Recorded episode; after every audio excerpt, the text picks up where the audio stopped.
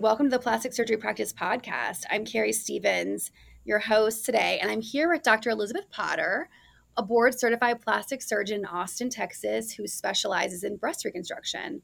And I really wanted to talk to Dr. Potter because she's been very vocal about advocating for insurance coverage of the DIEP flap procedure, where skin, fat, and blood vessels are harvested from a woman's abdomen to create new breasts and breast reconstruction. So, Dr. Potter, thank you for joining me today. I am thrilled to be here. Thank you so much. Yeah, I'm thrilled too. So, just to start, I found you because um, I had a preventative double mastectomy in 2020, and I have been part of the breasties community and was really taken aback when I found out that, you know, women's access to DIEP procedure for breast reconstruction was being threatened because um, I've talked about in the podcast before, but I really want my implants out in the next few years and would love to have a DIEP procedure.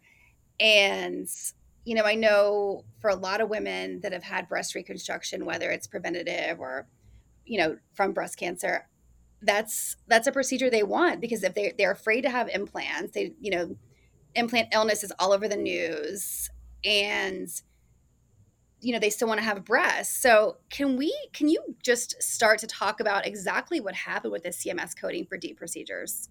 Absolutely, and um, you know I think as someone who's been doing breast reconstruction as the cornerstone of my professional life for over a decade.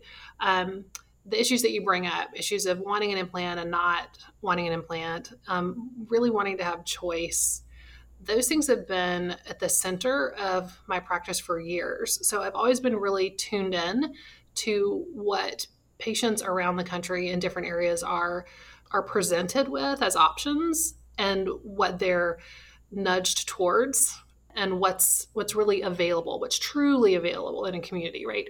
So you know the women's health and cancer rights act guarantees that an insurance company has to cover your reconstruction if they cover your mastectomy but it doesn't really guarantee access and access is practically when you go to the doctor in your community can you find someone who's willing to perform natural tissue DIEP flap breast reconstruction for you in your community or is it just implants same thing for aesthetic flat closure. Real access is what are you faced with when you go to see your doctors and your team in your community? So, and that's something that I've been thinking about since I finished fellowship at MD Anderson, right? I chose not to stay in academics. I chose to go into private practice because I saw a need for high level microsurgery, breast reconstruction in communities outside of big academic centers where it really has always existed so I, you know, I was following along carefully when I, I got a newsletter from uh, something called the Coding Corner. It sounds like a, you know, like a middle school newsletter. Um, and in this Coding Corner for plastic surgeons, it was just a little blurb.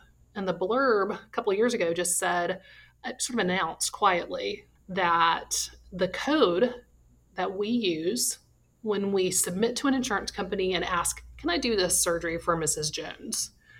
um, they say what surgery and we say s2068 and that's that translates into that's I want to do a DIEP flap well they changed and they said we're, we're not going to honor that code anymore we're going to only honor the old code that describes everything every possible type of breast reconstruction using our own tissue and and the problem is that that code really was invented when we were doing barbaric procedures that remove a patient's muscle. So, you know, reading the tea leaves, when I saw that little blurb, I started to get nervous because if I can't demonstrate to an insurance company that I'm doing a better surgery, um, that I'm doing the right surgery for my patient, I knew that they were just gonna, they wanted to pay one rate. They wanted to pay the lesser rate for all breast reconstruction. And so that was the first time I heard of it since then, I've gotten an education in coding, and I've, I've, i know that this has been going on for more than a decade, sort of laying the groundwork for this change to come. But it was um, it was alarming, and um, yeah, I reached out right away to uh, to folks at my society and asked for help. Well, I have to say thank you as a mastectomy patient. I I know there's been a really large community of women that are behind this, and I'm just really because I know as a patient, I mean, I'm, you know, you're coming from the doctor perspective, I'm coming from the patient perspective. It's like, maybe you don't want implants. I mean, let's talk about that. Like a lot of women don't, you know? And I think I, I think that there's definitely I hate to say maybe misogyny there. I don't know. What would you say? Listen, I, I think that as a female microsurgeon, that for most of my career, I have been dealing with misogyny. The male gaze in plastic surgery is very real and implants have been at the center of that. And while that may not be a popular view among um, the majority of plastic surgeons, I feel that intensely as a female with my own experiences, you know, wanting to feel good about my body and trying to find people to talk to me about that. Yeah, I think that, you know, we have a problem in plastic surgery and we're trying to evolve and there there's a huge component of female plastic surgeons now that are they're pushing that in a healthy and more empowered direction. But even as soon as or as recently as like 12 years ago, when I was in conferences and they would describe plastic surgery outcomes, the terminology and the tone of describing women's bodies in a medical setting was offensive.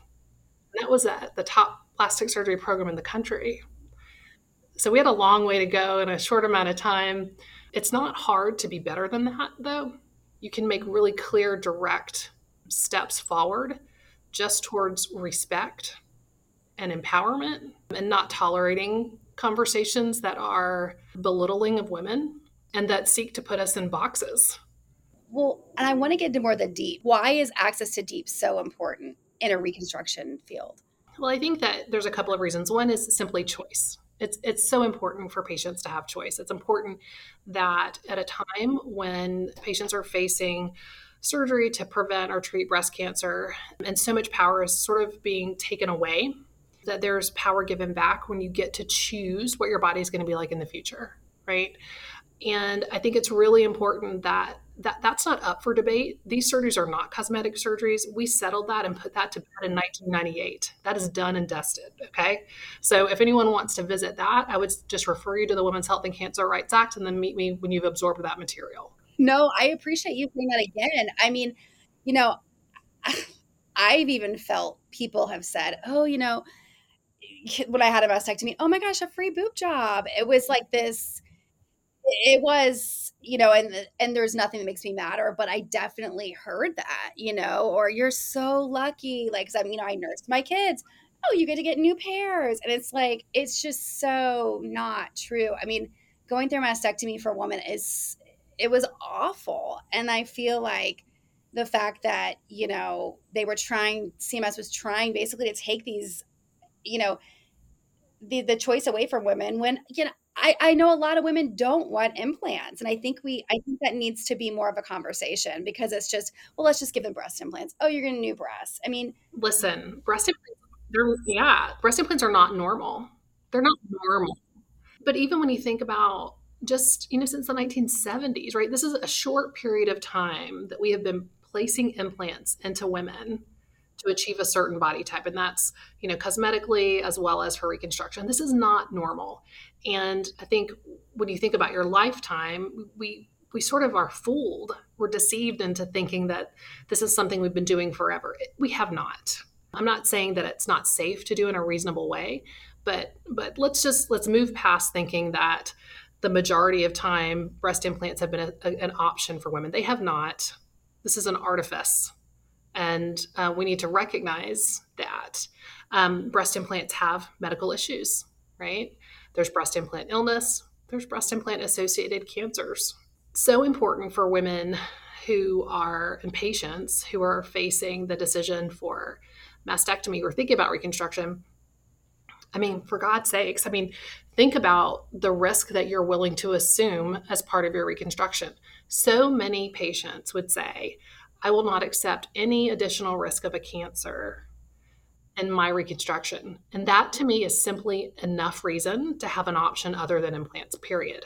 Well, I mean, it makes sense, especially, you know, for for those that are that have had a that have chosen to have a mastectomy to prevent illness. I mean, then to say, well, you know, but this this could cause you could also get it's like it's just wild. And I know but people don't i don't think every plastic surgeon is telling their patient that. Oh they're not. I can say from my perspective i did not hear it once. And it's taken me being in this job and be doing these podcasts to really realize how uninformed i was when i did when i went through my journey. So i think it's amazing that you're talking about this it's um it's not that you were uninformed honestly i think that for a lot of the reality is that a lot of that information was is withheld and was withheld from patients.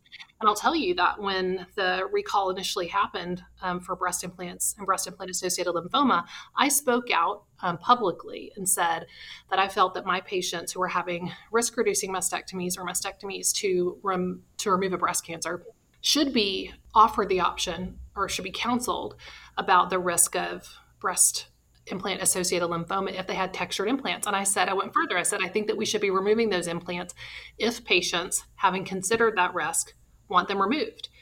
And I got, I'll, I'll, I'll say, harassed by leadership in the American Society of Plastic Surgeons. And this was in 2019 for saying that.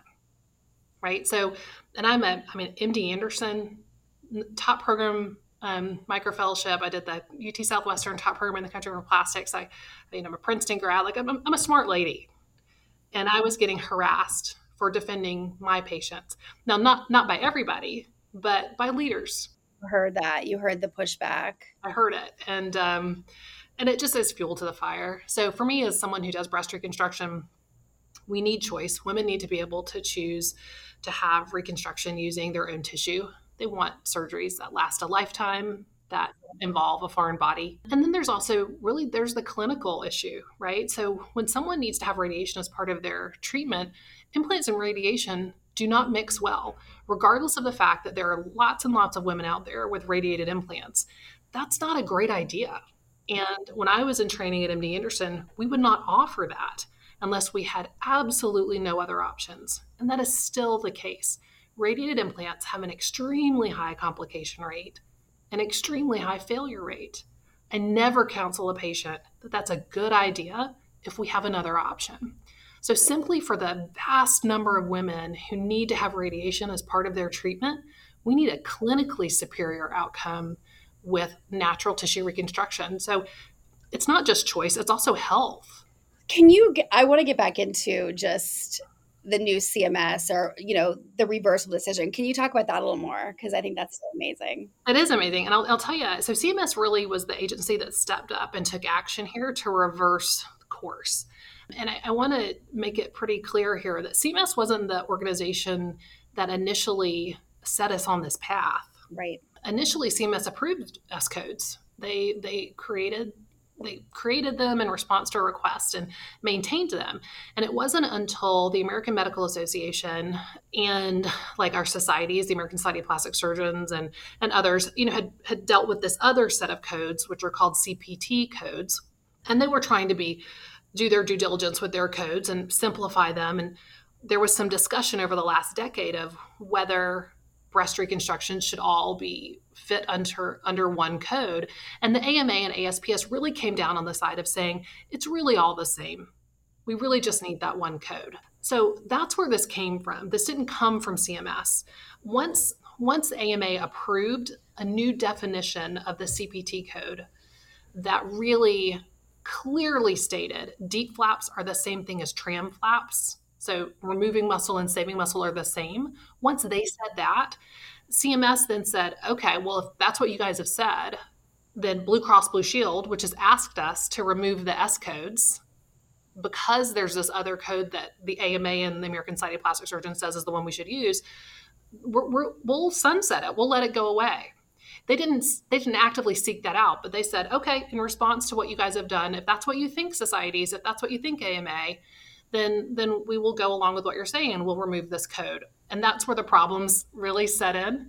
But thankfully CMS was willing to to consider how they were how removing those codes was going to remove access for patients around the country and how they also had the power to reinstate the code.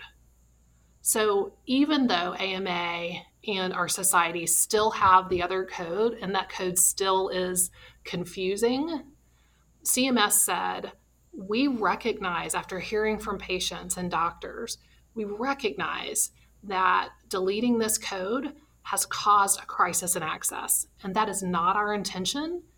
And since this thing is in our power at CMS, we will do this thing to help patients. We still have more to get more to do because that confusing code still exists out there. But um, I was, I can't tell you what it's like to to see that kind of a decision evolve over a year. I, I mean, that's it's amazing, but I really, as a last question, want to say, do you think there are further steps that need to be taken to make sure there's equitable access to DIEP flap and other specialized surgeries that don't include implants?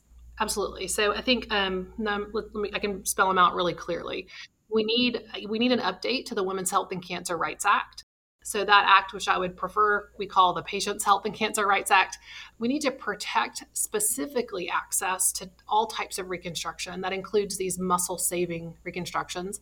And we need to protect access to aesthetic flat closures as well. So, those are two glaring absences in that act. We also need to ensure that patients are, are required to be counseled adequately regarding their options. So, have some requirement for informed consent documented in the medical chart before someone has breast reconstruction. And I would say honestly that we should really refer to that as chest wall reconstruction because a lot of patients don't want their breast reconstructed, but they want to look as pretty as possible or smooth as possible. So that's number one, update that. Number two is that we really do need for that, that CPT 19364 that had an editorial change to add DIEP flaps and equate those with TRAM flaps and old time flaps. We need that code to get revised. We need for them to undo that. And that's not CMS, that's the American Medical Association. They need to recognize that this hurts women and do the right thing.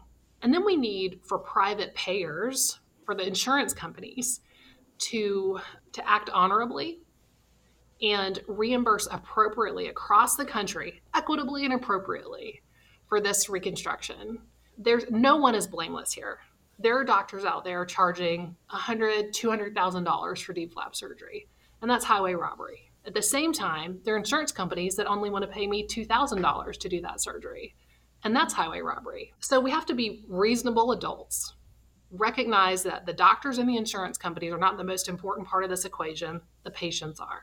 So let's come up with a reasonable reimbursement for this surgery and set that as the new benchmark so that nobody's getting taken advantage of, especially patients. I think you summed it up perfectly. Well, thank you so much, Dr. Potter. You are amazing, and I really appreciate this conversation. Awesome. Thanks for having me. As always, thank you for joining us. And be sure to subscribe to the Plastic Surgery Practice Podcast to keep up with the latest episodes. And also, please check out plasticsurgerypractice.com for the latest industry news. Until next time, take care.